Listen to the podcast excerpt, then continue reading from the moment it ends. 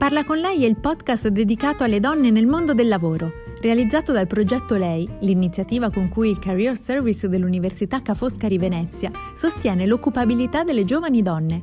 In ogni episodio, professioniste di diversi settori raccontano le loro esperienze di vita e di lavoro e danno consigli su come costruire il proprio percorso di carriera. Seguici anche su Instagram e Facebook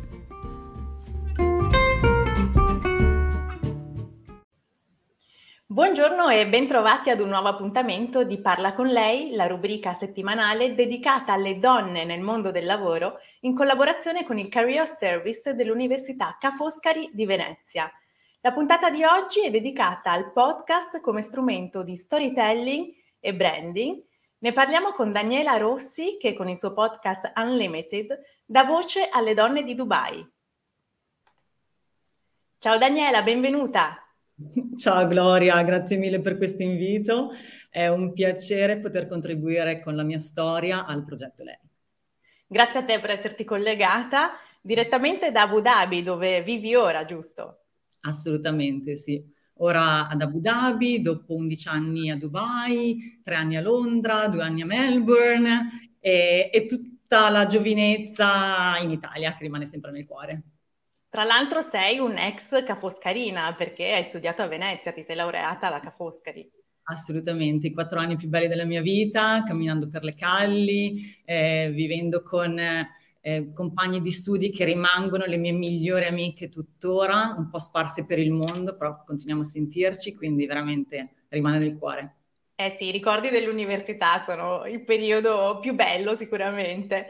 Tu Daniela eh, sei una buyer di professione, un lavoro che ti ha fatto viaggiare in mezzo mondo, hai vissuto in Australia, hai vissuto a Londra, a Dubai, ora ad Abu Dhabi, quindi grandi soddisfazioni, ma ad un certo punto, in piena crisi pandemica, ti sei chiesta qual è la mia missione nella vita?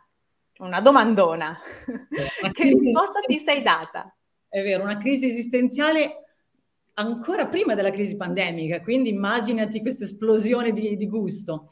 Dunque, devo dire che come hai perfettamente anticipato, ehm, io ho avuto come privilegio la fortuna di riuscire a combinare nei miei vent'anni di carriera la mia passione per i viaggi, quindi ovviamente lo studio della lingua cinese, perché io sono laureata appunto a Fosca in lingue e um, culture cinese, era perché volevo esplorare il mondo, conoscere, confrontarmi con culture diverse e lontane. E l'altra mia passione era quello dello shopping, no? Quindi come poter coniugare le due cose?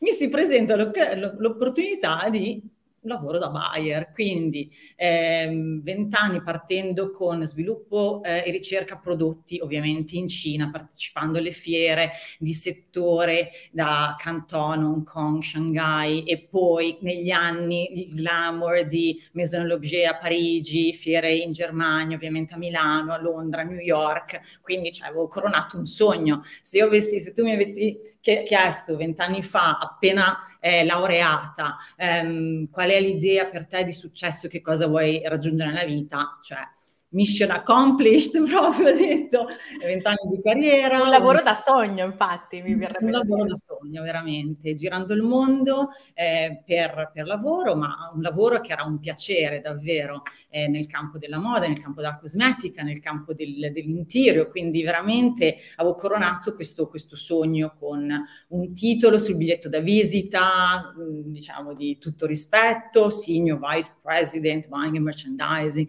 un ufficio ehm, al ventitresimo, ventiquattresimo piano di una, sai, di queste bellissime torri di Dubai, tutti i vetri con la vista sul, sul mare e il Burj Arab, dici, cioè, più di così, un team eh, multiculturale, che è quello che proprio mi stava a cuore, no? Quindi sì, viaggiare, ma poi riuscire a proprio a confrontarmi anche nel, nel, day, to, day della, della vita, del lavoro.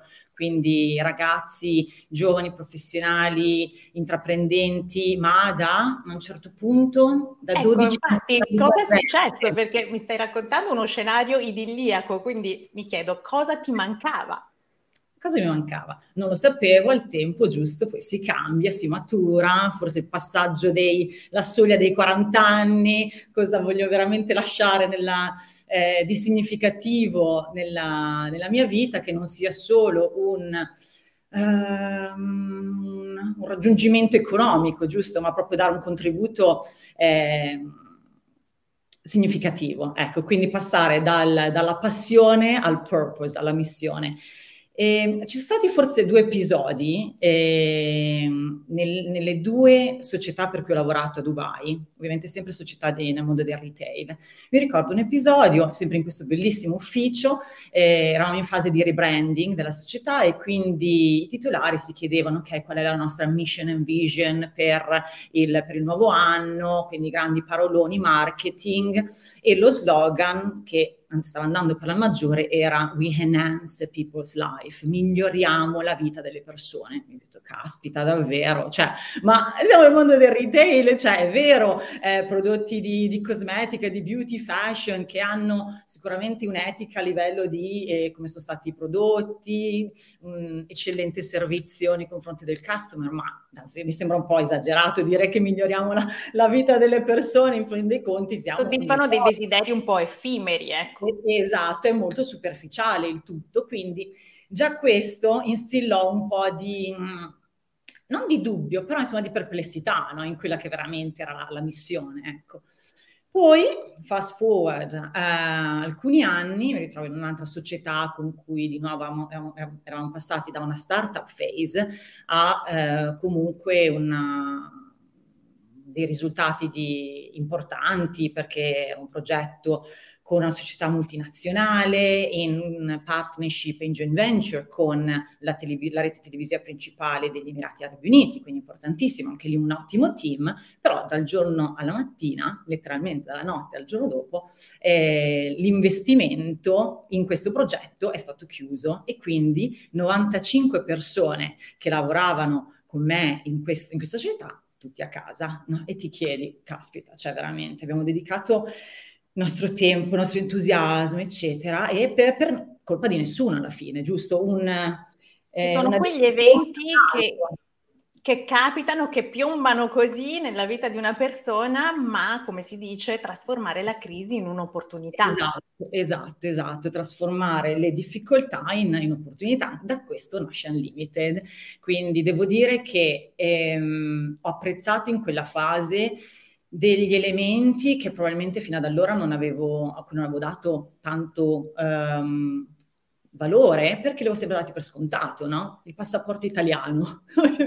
Chi ci segue probabilmente sono tutti in possesso di un passaporto italiano. Guardate ragazzi, ragazze, è un passaporto che davvero vi apre la vita vi apre le porte del mondo perché all'Europa, ma non solo. Io ho lavorato, ho avuto nei miei team ragazzi dalla Siria, ragazzi dalla Palestina, ragazzi eh, dal Pakistan, non hanno, queste, non hanno queste, questi, questi, privilegi, che sono privilegi mh, acquisiti, mh, un diritto... Sì, che diamo per scontato noi che li abbiamo, però non è così. Esatto. E quindi... Ehm, ho elaborato uh, quello che era diventata nel frattempo un'altra mia passione, quello del, eh, dell'ascoltare il podcast. E nel podcast vedevo uh, una... Eccoti nella tua nuova veste. eh, vedevo un metodo molto autentico e l'autenticità è un valore molto, eh, a cui credo molto, quindi un, un, metodo molto autentico per raccontare le storie. Tu dirai cosa c'entra con quello che avevi fatto per vent'anni? Beh, anche se come buyer io mi ritrovavo a eh, sviluppare assortimenti merceologici appunto nei vari, nei vari, settori, quindi a lavorare principalmente con prodotti e brand, però quello che mi stava sempre estremamente a cuore era di ehm, capire chi era ehm, professionalmente, personalmente eh, l'imprenditore o la mente, l'animo dietro al brand e di raccontare queste storie. Quindi in questo modo, ed è per quello anche che mi piaceva molto il l'home shopping, perché permetteva di raccontare queste storie. Quindi a un certo punto, eh, dati gli eventi, ho deciso di trasportare questo approccio allo storytelling al di fuori del, del retail, oltre al retail. E con il podcast Ah, queste sono le mie, le mie ragazze. Queste ecco, hai intervistato tutta una serie di, di, profili. Che tipo di storie volevi raccontare da un punto di vista appunto di storytelling? Sì. Eh, queste sono le signore imprenditrici di altissimo livello, sono CEOs, award-winning designers, eh, chirur- chirurgi, eh, scrittrici legate al mondo del Medio Oriente, quindi non necessariamente tutte arabe di origine o d'acquisizione, ma tutte legate al mondo orientale, in particolar, mondo, in particolar modo agli UAE, quindi agli Emirates mh, mm, io volevo raccontare storie di donne imprenditrici, quindi io stessa eh, mi sono appunto con una carriera di vent'anni nel mondo del lavoro eh, e madre, madre di due, di due bambine che eh, sono cresciute tra Londra e Dubai, Abu Dhabi, seguendo i nostri spostamenti, eh, però sentivo di non eh, di non avere a disposizione una piattaforma, di non trovare una piattaforma che eh, mi eh, rappresentasse come donna, come professionista e come madre, perché quelle piattaforme o quei canali, quelle communities per madri parlano sempre solo o principalmente di maternità. maternità. Quelli per eh, le donne professioniste in vari settori parlano del loro essere professioniste, professionali. Quindi come se le due cose non potessero essere conciliabili. E invece lo sappiamo, sono conciliabili, ci ritroviamo tutte o principalmente a dover conciliare le due cose quotidianamente, giusto? E farlo con eh, grande dedicazione, grande eh, felicità, anche tanto stress, no? Quindi, di nuovo, il podcast permette di raccontare storie eh, autentiche, non solo dei grandi successi di queste CEOs che vediamo sulle copertine di Forbes, Middle East o di Grazia o di Harper's Bazaar, quindi molto patinate, perfette nel loro essere, ma di raccontarne anche come gli anni della maternità abbiano um, interferito o comunque modificato il, il loro percorso e vedo che a volte è proprio stata que- quella svolta che le ha portate dall'essere, non so, da lavorare nella corporate a poi fare il salto a livello imprenditoriale. Tu poi hai lanciato anche due serie, eh, una legata al racconto dei brand fondati da donne e l'altra invece su talenti emergenti. Quindi da un punto di vista di branding, che opportunità offre il podcast? Bellissima domanda, ti ringrazio per questo. Eh, il branding, si parla tantissimo di branding ovviamente a livello corporate, come ti dicevo, il, la società per cui parlavo, rebranding, ma anche a livello di personal branding, no, al giorno d'oggi. No? E il personal branding viene spesso interpe- molto, interpretato molto a livello visivo, quindi delle, delle belle foto da mettere sui social, eccetera, ma cosa c'è dietro, giusto? Non siamo solo quello che si vede, siamo quello che, che siamo, che trasmettiamo, quello che facciamo. Di nuovo il podcast permette di raccontare la propria storia. Mi è capitato di avere delle, delle persone che mi dicevano ma, ma, la mia storia non è così significativa, ma oh, io non ho nulla da dire.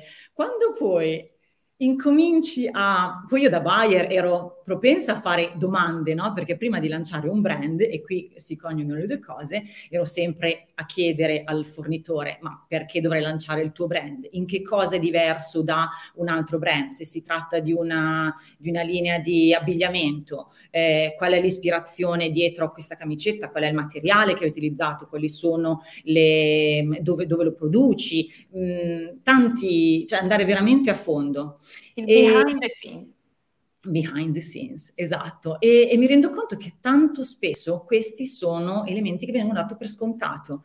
Cioè magari eh, erano quei primi semi che erano stati analizzati che hanno portato alla, al lancio del brand, però poi o c'è un ufficio marketing che ne tiene che ne tiene a carico e eh, che se ne fa carico e che li, e li, propaga, oppure specialmente nel campo delle piccole e medie imprese vengono dimenticati, ma non perché vengono neglected, proprio perché a volte è questione di tempo, ci si, poi, ci si focalizza su altre cose. Quindi il podcast come opportunità per raccontare il brand, eh, ma anche per raccontare il, chi c'è dietro al brand, perché a volte, molto sempre più spesso, come il Covid ci ha insegnato, laddove si riesce a creare una connection, ehm, si, si, si, raggiunge un qualcosa di molto più, molto più profondo. Quindi ehm, il podcast non serve per vendere, no?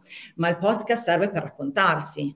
E raccontando il perché, il per come del brand, per come si è, il perché si è arrivati al lancio di questa, potrebbe essere una, una linea di cosmetica, ehm, che aiuta a curare, non so, penso l'acne, perché la persona eh, o delle, delle, delle, cicatrici, alleviare la profondità delle cicatrici, perché la persona aveva che poi l'ha lanciato e l'ha creato, aveva sofferto o da giovane o da un incidente da, eh, da questa condizione. E quindi presentare, individuare una, da, da una necessità un'opportunità e dall'opportunità poi una, un, un business di nuovo. In, in, più, per creare un podcast non serve un grande investimento perché in realtà basta un microfono, basta un computer, ci sono programmi online gratuiti che ti permettono poi di andare in onda, quindi è davvero un'opportunità una vetrina per raccontare eh, tutto un mondo e tu hai individuato questa nicchia,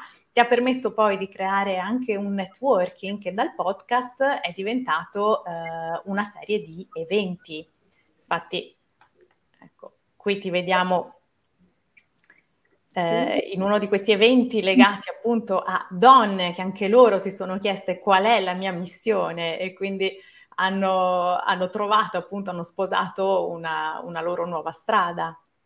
Proprio, proprio, così. E, questo evento, tra l'altro, è stato particolarmente significativo perché è stato tra la prima e la seconda ondata di Covid, ai piedi di, di quella che adesso è stata inaugurata la, la ruota di, di, Dubai Eye, quindi una location molto eh, di punta a Dubai, ma in, in una galleria d'arte contemporanea italiana. Quindi in tutto quello che faccio, in un modo o nell'altro, cerco di mettere uni, di, di, unire e mettere in sintonia il, le mie origini con quello che è mio, eh, la, mia seconda, la mia seconda casa. Eh, hai detto benissimo, il podcast è una cosa che si può fare veramente da telefono. Io ho iniziato registrando la mia opening introduction dal telefono con un'app che, come hai detto, si scarica gratuitamente, quindi veramente non ci sono barriere all'ingresso. Ehm, poi le esponenzialmente come si può ehm, Come si possono massimizzare le, le, opportunità, mentre il podcast è questa relazione one to one, uno ad uno, raccontare la storia, mi sono resa conto dopo tutta la prima serie, quindi 25 interviste, che c'erano comunque dei topics e degli argomenti che eh, ritornavano tra, mh, mm, tra, una, tra, un episodio e l'altro. Quindi mi sono detta perché non unire eh, queste, questi talenti, queste persone di grande, di grande capacità e competenze e di grandissima umanità, perché non riunirle e creare un evento? Quindi quello è stato il primo. E recentemente, bravissima, questo è mh, al Dubai Future Foundation, quindi è stato bello poter avere anche la, ehm, il supporto e il riconoscimento di un ente, mh, di un importante istituzionale di Dubai. E mi sono resa conto, nonostante, come dicevo, io sono eh, laureata in lingue orientali, quindi la matematica e tutto quello che era innovation per me non era certo la mia vocation, però eh, al giorno d'oggi si parla di donne in tech, di innovazione e quindi grazie al supporto delle donne che di volta in volta ho intervistato, è stato un piacere mettere insieme eh, Salma, che tu vedi velata, emiratina, Fea, eh, di origini arabe e norvegesi, e Sara eh, di origini marocchine. Quindi i miei panel sono sempre molto eh, diverse in termini di background socio economico e culturale, perché è una cosa fondamentale per me, e, um, e raccontano, cioè non parlano tanto di della teoria o delle, delle regole nelle normative del, um, dell'imprenditorialità al femminile, le quote, no, do, trasmetto delle storie vere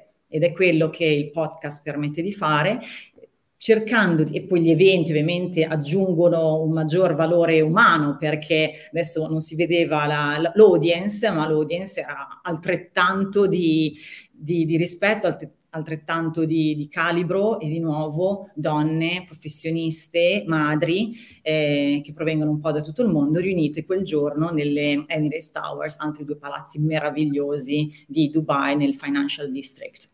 È un'iniziativa molto interessante anche perché rompe tanti pregiudizi quando pensiamo alla condizione della donna nei, nei paesi arabi, ci immaginiamo sempre una condizione diversa da quella che poi è, perché stai parlando di donne imprenditrici, donne in carriera, donne che hanno trovato una loro dimensione. Assolutamente sì, assolutamente sì. Di nuovo io dopo 12 anni qui eh, mi trovavo a dare molto per scontato eh, quanto tutto fosse aperto e quanto tutto fosse, quanto la, la, la situazione della donna fosse, fosse, aperta, ma mi rendo conto che ehm, all'estero la percezione rimane molto... Mm, molto ancora una visione ancora arcaica o, leg- arcaica, o legata, come dici te, a dei, a dei pregiudizi dei preconcetti. È vero, sì, che tuttora molte donne scelgono di mettere il velo, scelgono di, di avere il, la baia, ma questo non vuol dire che non hanno un'ottima educazione. Moltissime hanno una laurea, moltissime hanno un master e tante hanno conseguito addirittura un PhD. Perché? Perché dal punto di vista economico se lo possono permettere, ma è vero che hanno anche la famiglia che li supporta in questo alle donne, così come agli uomini. Ovviamente non si può fare di tutta l'erba un fascio, quindi io racconto specialmente le storie di donne negli Emirates, quindi negli Emirati Arabi Uniti, Dubai, Abu Dhabi, Sharjah, che è un paese veramente ehm, progressista, pur rimanendo un paese eh, musulmano di, di religione. E ho viaggiato per lavoro in Arabia Saudita, un'altra, un'altra, realtà sicuramente, ma una realtà anche questa che si sta aprendo. Eh, è stato piacevole per me, anche divertente indossare la baia quando, quando andai in, in viaggio. Eccoti. Vero, Quasi irriconoscibile. Beh, il naso si vede sempre, anzi, viene particolarmente visualizzato con la baia ma eh, ci tengo questa foto perché è stata fatta nel, nel bagno dell'aeroporto di Riyadh prima del passaggio mm, eh, della dogana ed è stata proprio, state proprio due signore eh, saudite ad aiutarmi a posizionare bene il velo perché ovviamente io lo mettevo in un modo tutt'altro, quindi c'è una clinica. Non avevi esperienza. Avevo, ci avevo provato, eh, anche perché eh, tra le varie brand merceologiche che avevo lanciato nel, nel settore del del retail, c'erano anche tante baie, tante gelabias, quindi insomma ci avevo giocato ma non l'avevo mai messe seriamente. E ehm, in quel viaggio io ero l'unica donna e con in un meeting di soli uomini eh, arabi di, vari, di, varie nazionalità, dall'Egitto, dal Marocco, dal, dall'Arabia Saudita ovviamente, in un grandissimo palazzo. Ricordo che non c'era un bagno per le donne ovviamente ti parlo di sette anni fa, quindi mi fecero usare il bagno del, del CEO per avere un po, di, un po' di privacy. Sono cambiate anche lì le cose. Ero velata, sì, ma loro stessi mi dissero guarda non c'è bisogno che tieni il velo perché sei, sei una, una, straniera e non è, non è richiesto. E ovviamente dopo due ore che avevo il velo i capelli erano in condizioni pessime, quindi no, però stanno È un mondo che sta cambiando velocemente. Quest'anno poi Dubai ospita anche l'Expo, quindi ci sono tantissime opportunità per i giovani. Mi dicevi che hai visto proprio un cambiamento. Prima arrivavano manager, ora arrivano tanti giovani che vedono in Dubai eh, il nuovo luogo appunto di opportunità. È verissimo, è verissimo. L'ho, l'ho, l'ho vissuto come eh, quando ancora lavoravo nel, nell'assumere i giovani ragazzi e era un piacere quando arrivavano dei curriculum dall'Italia, dal, dall'Europa, perché io stessa vent'anni fa la primissima esperienza estera era proviamo ad andare a Londra, vedere che adesso eh, fanno ulteriori quattro ore di, di, di, volo e arrivare in un paese che comunque è più lontano, non solo dal punto di vista del, della distanza fisica, ma anche culturale. culturale. E, è più lontano, però estremamente aperto. Quindi, come dicevi tu, grandissima opportunità sia per le imprese che per, che per i giovani. Ottime condizioni, tra l'altro, di stipendio, eh, stile di vita molto piacevole. È vero che d'estate è un caldo incredibile, però i mesi invernali sono una primavera che dura dieci mesi, ecco. Che meraviglia, quindi dopo l'Australia, dopo Londra, hai trovato la tua dimensione prima da, a Dubai, ora ad Abu Dhabi. Daniela, io ti ringrazio moltissimo, invito chi ci sta ascoltando uh, a collegarsi al tuo podcast Unlimited che si può ascoltare in tutte le piattaforme e ci sono delle storie di grandissime, grandissima ispirazione di tante donne che hai intervistato. Grazie ancora Daniela, grazie a chi ci ha ascoltato, vi do appuntamento a giovedì prossimo. Grazie, Grazie ancora, ciao. Ciao, ciao, ciao.